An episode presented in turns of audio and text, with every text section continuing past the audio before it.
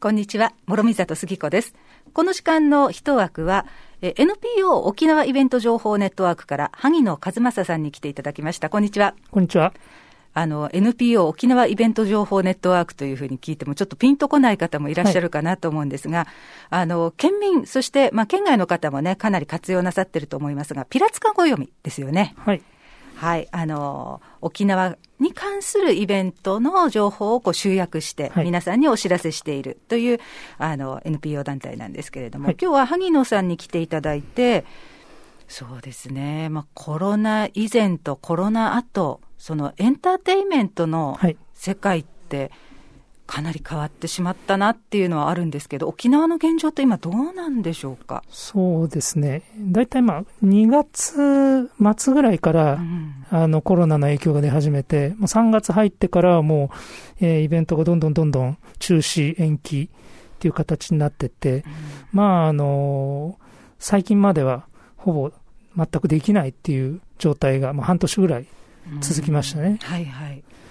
で、まあ、現状だと、まあ、あの、ライブハウスなんかだったら、まあ、ある程度お客さんを入れて、うん、で、あの、安全に気をつけて、コロナの、まあ、消毒したりとか、熱測ったりとかして、えー、少し入れて、で、あとプラス、えっ、と、インターネットを使ったライブ配信っていうのを組み合わせて、うん、まあ、それで、えー、なんとか成り立たせているみたいなところですね。うん、日本柱でっていう感じですね。そうですね。はい。うん、でもその、ライブの楽しみ方っていうのも、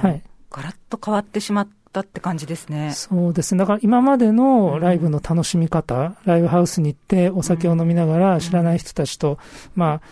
まあ今だと密な感じで、えー、もうそのライブを大声出して、応援したりしながら楽しむっていうようなスタイルが、あんなに貴重なものだったのかっていうふうにみんな思ってるんじゃないでしょうかね。うそうですね。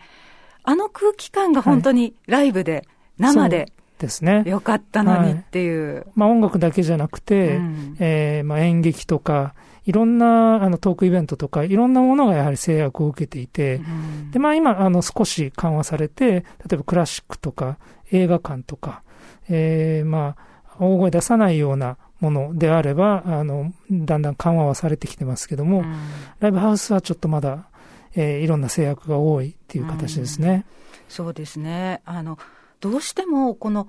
ライブハウスはじめ、えー、その、劇場とか、はい、あの、音楽堂とかっていうところは、はい密閉空間でたくさん人が集まるってとこですもんね。はい、そうでなん思われがちなんですけども、うん、例えば映画館っていうのは、あの法律で、えー、1時間どれぐらい換気をするっていうようなことが決まってたりするんですね、以前から、コロナの前から。はいはい、だから観光環境的には、うん、あの、換気はできてますし、お客さんも映画館って別にいつも満員じゃないじゃないですか。うんうん、だから、そういったところを考えて、で、あと喋りもしないし、はい、飛沫も飛ばないし、はい、だからそういう意味では、その、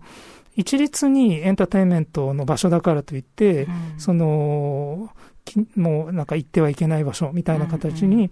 なってるのはちょっとどうなんだろうと思うところと、あとライブハウスって、まあ、初期に大阪とかで、えー、クラスター発生しましたけども、沖縄はみんなもう早い時期から努力してて、一件も出てないじゃないですか。そうですね。で、まあ、その、むしろそうじゃないところがクラスターになってたりするわけで、あもう少しですね、えー、ライブハウスなんかも、えー、なんとかな、万全の体制を取っているところに関しては、あの、もうちょっと寛容になってもいいんじゃないかなというふうには思います。うん。確かに、あの、最近チラシを見ても、はい、あの、入場にはこういう条件が必要ですよとか、はい。はい、ライブハウスでは、まあ、コロナ対策でこんなことやってますよっていうことを、こう、明記されてますよね。そうですね、そういったものが、あの、そういうふうにやってるところはやっているので、もう、あの、本当にライブハウスは大変で、その、まず、あの、会社から行くなって言われてたりとか。ああ、そうみたいです、うん、そもそも国際通りの辺行くなみたいな、家族に止められたとか、それがもうお客さんだけじゃなくて、出演する側もですね、はい、あの、ミュージシャンの側もですね、ライブ、もう頼むから、あの、お父さん、あの、今日 しばらく行かないでくれみたいなことになってたりとかするぐらい、ちょっと神経質になってますよね。そうですね。まああの、新型コロナっていうのが、今、まだわからないところもいっぱいあって、はい、まあ、それに対する不安、で特効薬がない不安とか、はい、あの、そういうのはあるかもしれないんですけれども、できる対策をして、その中でやっぱり私たちが、あの、まあ、なんていうのかな、全く以前と同じような生活が今はできないですけど、うん、それに近づけていくっていうのもまた一つなんですけれど、今なかなか、あれですね、皆さんの心情的にも難しいところがあったりしますね。うん、そうですね。まあ、そうは言っても、もし本当に、あのほとんど今までなかったけども、うん、クラスター発生してしまったら、もういろんな意味で叩かれるっていう部分もあるので、うん。うん、みんなもう慎重に、ね、もう様子見ながらやってるところですよね。はい、もう風邪ひいたら誰のせいでもないですからね、うん、こればっかりはね。はい、あまあちょっとね、新型肺炎と風邪っていうのはあの一緒にはできないところありますけど、はい、その人が悪いわけではないので、うん、その辺のね、あの社会の意識っていうのもちょっと変えていかないといけないんだろうなって思います。はいそして、まあ、そういったね、あの、実演家の世界もだんだん変わり始めていて、あの、まあ、ライブ、その会場で、えー、何かを演じる。プラス、ライブ配信、インターネットを使ったライブ配信で皆さんに楽しんでもらうっていう世界が急速に広がりましたね。そうですね。うん、実は、えっ、ー、と、8年前ぐらいに、はい、あの、同じように、その、ライブを、沖縄のライブを内地の方に中継してほしいっていうような方がいて、うん、それの手伝いで、あの、配信やってたことがあるんですよ。はいはい。その頃は、もう出演者も、あの、お店の側も、うん、なんでそんなことするのっていう感じで、うん、で、もう、あの、しかもまた、配信して、これお金を払って見る人が世の中にいるのぐらいの感じだったんですよ。はい。で、これはコロナ直前ぐらいまで割とそうだったと思うんですね。コロナがのウイルスの問題が起きてから突然もう、もう180度変わったって感じですね。ねみんなが今ここに活路を求めているっていう感じがします。うそうですね。はいあの、遠隔会議、はい、あの、なんかもう、なんか特別なものっていう感じが、もう今も普通にできるようになってきたし、うん、あと普通にまた設定もされるっていうところが変わりましたし、あと、まあ、ライブするよって言った時に、あ、配信あるの？っていうのも普通に聞かれるようになりましたよね。はい、まあ、そうなっていくと思いますね。その、えー、ライブもできるし、えー、配信もしてもらえるっていうような、えー、体制があるかないかっていうのは、今後、ライブハウスとかには、求められることじゃないかなというふうに思います。うそうですね。まあ、個人であの配信なさってる方も増えてきたっていうのは、はい。はい、やっぱりあの例えばそのスマートフォンなどの機能がね、だんだん上向上していって、はい、まあ、それで手軽にできるっていうのもあるとは思うんですが、さあ、もうライブハウスとか、やっぱりその、えー、会場が、有料で配信していこうとなった時には、い。ろいろと最初にあの準備しないといけない機材類とか、ね。はい、技術類とのこととか、はいはい、やっぱりハードルはありますよね。配信には、まず音響の知識がいりますよね、うんうん。それから映像の知識がいります。そしてインターネットとかパソコンの知識がいります。それを、まあ、なるべく少数の人数でやらないと、結局、あの、配信スタッフ呼んで1回10万円とかだったら、ライブハウスとしては、配信入れても儲けにならないわけですよ。はいはい。だからそこはなるべく自前でコンパクトにやれる体制を作らなきゃいけないっていうと、その一人のスタッフにかかる求められるスキルとか、負荷っていうのはとっても大きいんですよね。だけど、えー、まあ、お金取ってやる以上、iPhone 一本ではなかなか納得してもらえない。ねうんうん、僕は音が良ければ、あの、良くて雰囲気が良ければ、それでもいいとは思うんですけれども、うん、やはり今もう配信って言ったら、カメラを、まあ、3台ぐらい切り替えて、うん、で、まあ、こう、ライブビデオっぽい感じで見せるっていうのが、まあ、イメージされてくるっていう、うん、お金取るっていうと、そうなってきてますよね。あそうですね。お金払うからには、なるべくその会場にいるリアル感っていうんですか？そうですね。そういうこの空気感も味わいたいっていうふうに思いますよね。まあ、それだけじゃなくて、うん、でもそれだと、あの、本当の本格的な、うん、なんですかね、テレビ局とか、うん、あの超有名なアーティストの中継には負けちゃうわけですよね、どうしても、はいはい。そんなにかけられないんで。だからもっとなんかこう、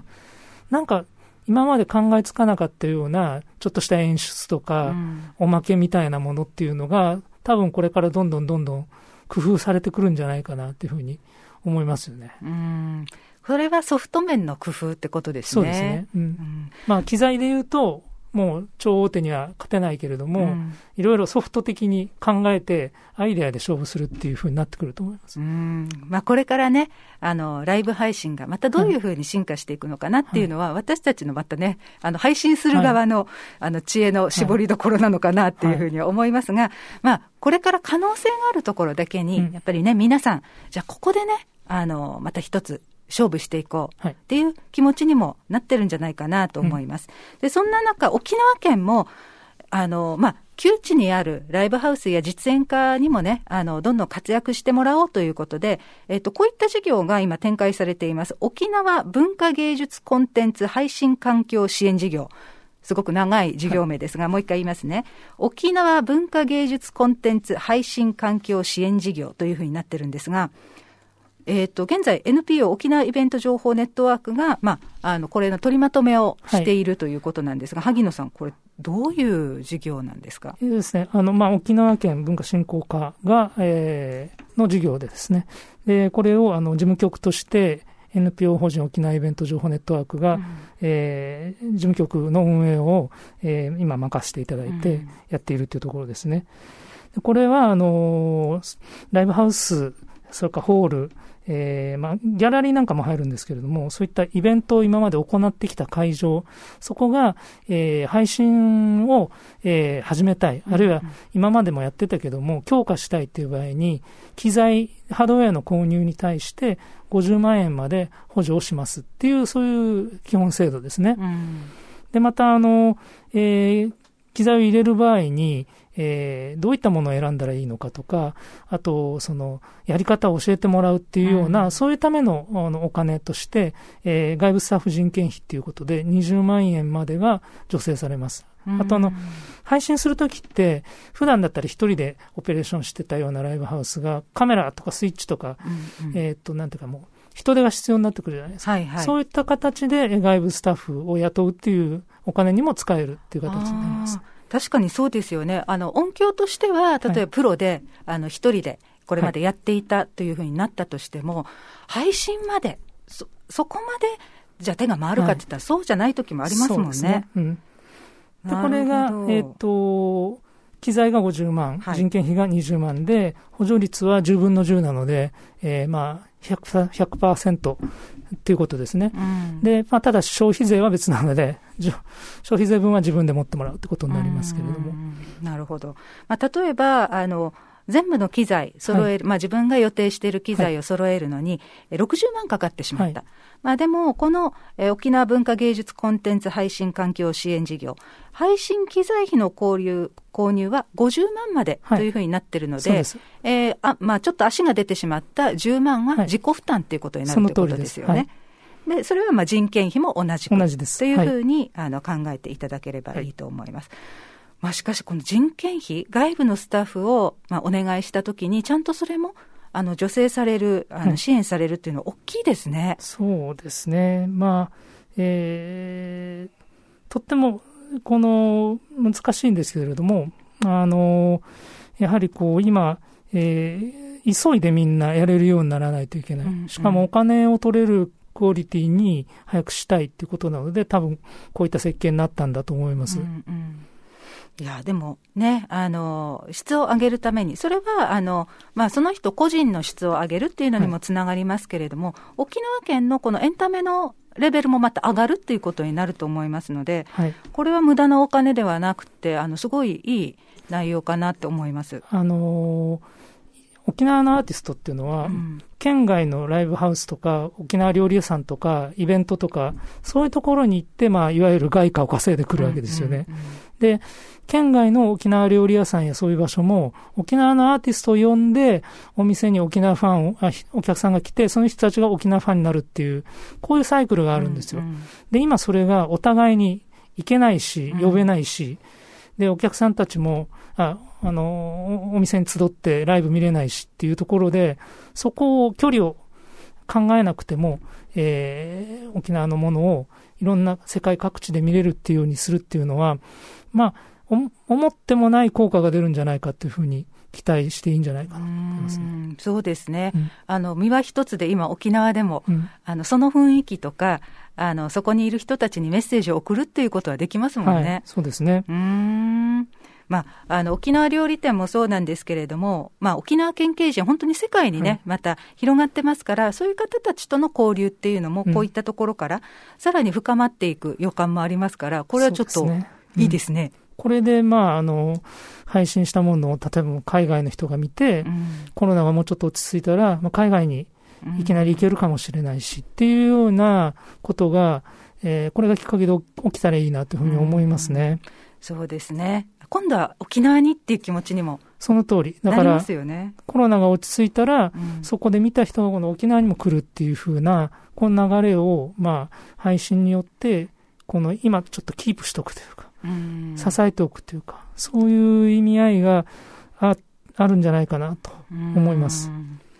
さあ、まあ、こういった、まあ、沖縄文化芸術コンテンツ配信環境支援事業という、まあ、事業が、現在、あの、沖縄県で行われてるんですけれども、はい、これは、あの、どういう方が、まあ、女性、あの、支援を受けることができるんですか？そうですね。まあ、えー、一番重要なのは、過去6ヶ月以上の、そのイベントをやってきたというその実績がある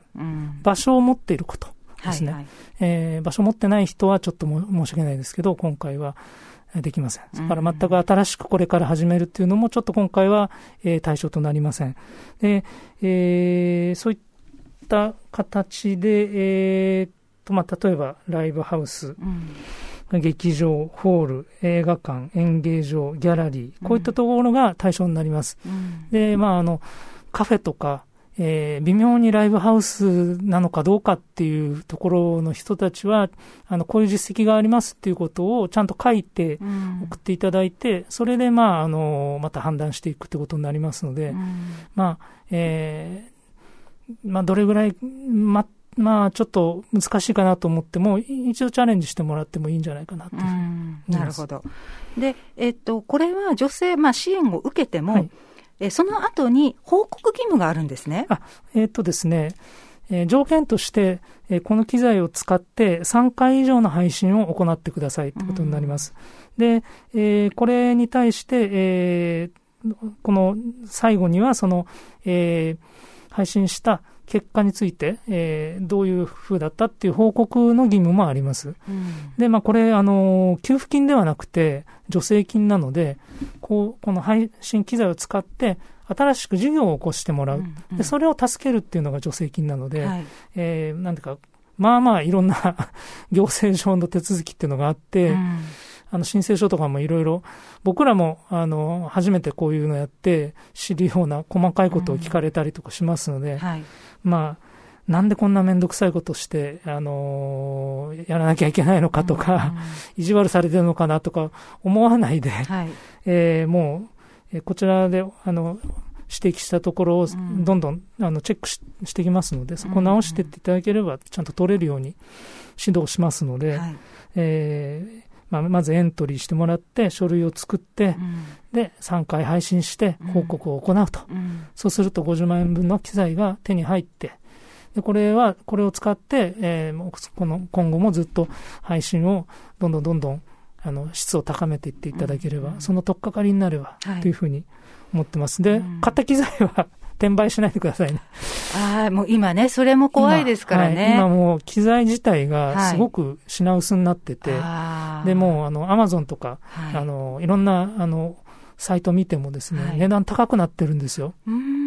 だからもう、このこの授業で買ったものを転売とかすると、まあ、あのー、後からそのバレますので、そういうことしないで、え実際ちゃんとそういうふうに使っていただける人に、えエントリーしてもらって使っていただきたいというふうに思いますね。そうですよね。あの、結局そういう、なんていうのかな、不埒な輩がもしいるとしたら、本当にね、困っていて、あの、これにかけてる人たちが申請してきてるかもしれないですから、うん、まあそういった方たちのチャンスが減ってしまいますしね。そうですね。そこはやっぱりね、うん、あの、お互い、あの、なんていうのかな、これからの世界を生き抜いていくために、はい、皆さん知恵を絞ってらっしゃるとは思うんですが、うん、あの、沖縄のね、またエンターテインメントの世界の質をね、高めて、また広めていくためにも、はい、あの、理解とご協力をよろしくお願いしたいと思います。で、これは、えっ、と、萩野さん、どこからエントリーすることができるんですか？えっと、ホームページで、えー、支援、支援するですね。はい、支援事業なので、はい、支援 .pirazka.com で、えー、エントリーして、あの、アクセスしてもらうと、えー、この事業の詳しい内容が書いてあります。はい、でそこにエントリーボタンというのがあるので、そこを押すと、え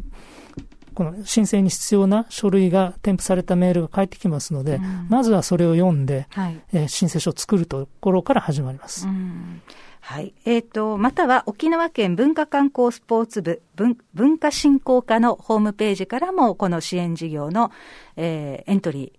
ページに飛ぶことができますので、はい、どうぞアクセスしてみてください。はい、この後、一枠のブログでも、えー、ちゃんとね、あの、リンク先を紹介しておきたいと思いますので、はい、ご活用ください。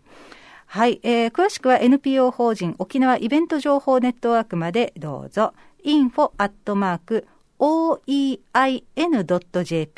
info アットマーク oein.jp メールアドレスとなっています。ということで、いやでも沖縄県もこの辺りに、はい、あのちょっとね力をあの貸そうとかっていうところはいい発想だなっていうふうに思いました。そうですね。うん。はい、皆さんね、あの、ぜひご活用いただきたいと思います。NPO 法人沖縄イベント情報ネットワーク、萩野和正さんでした。どうもありがとうございました。ありがとうございました。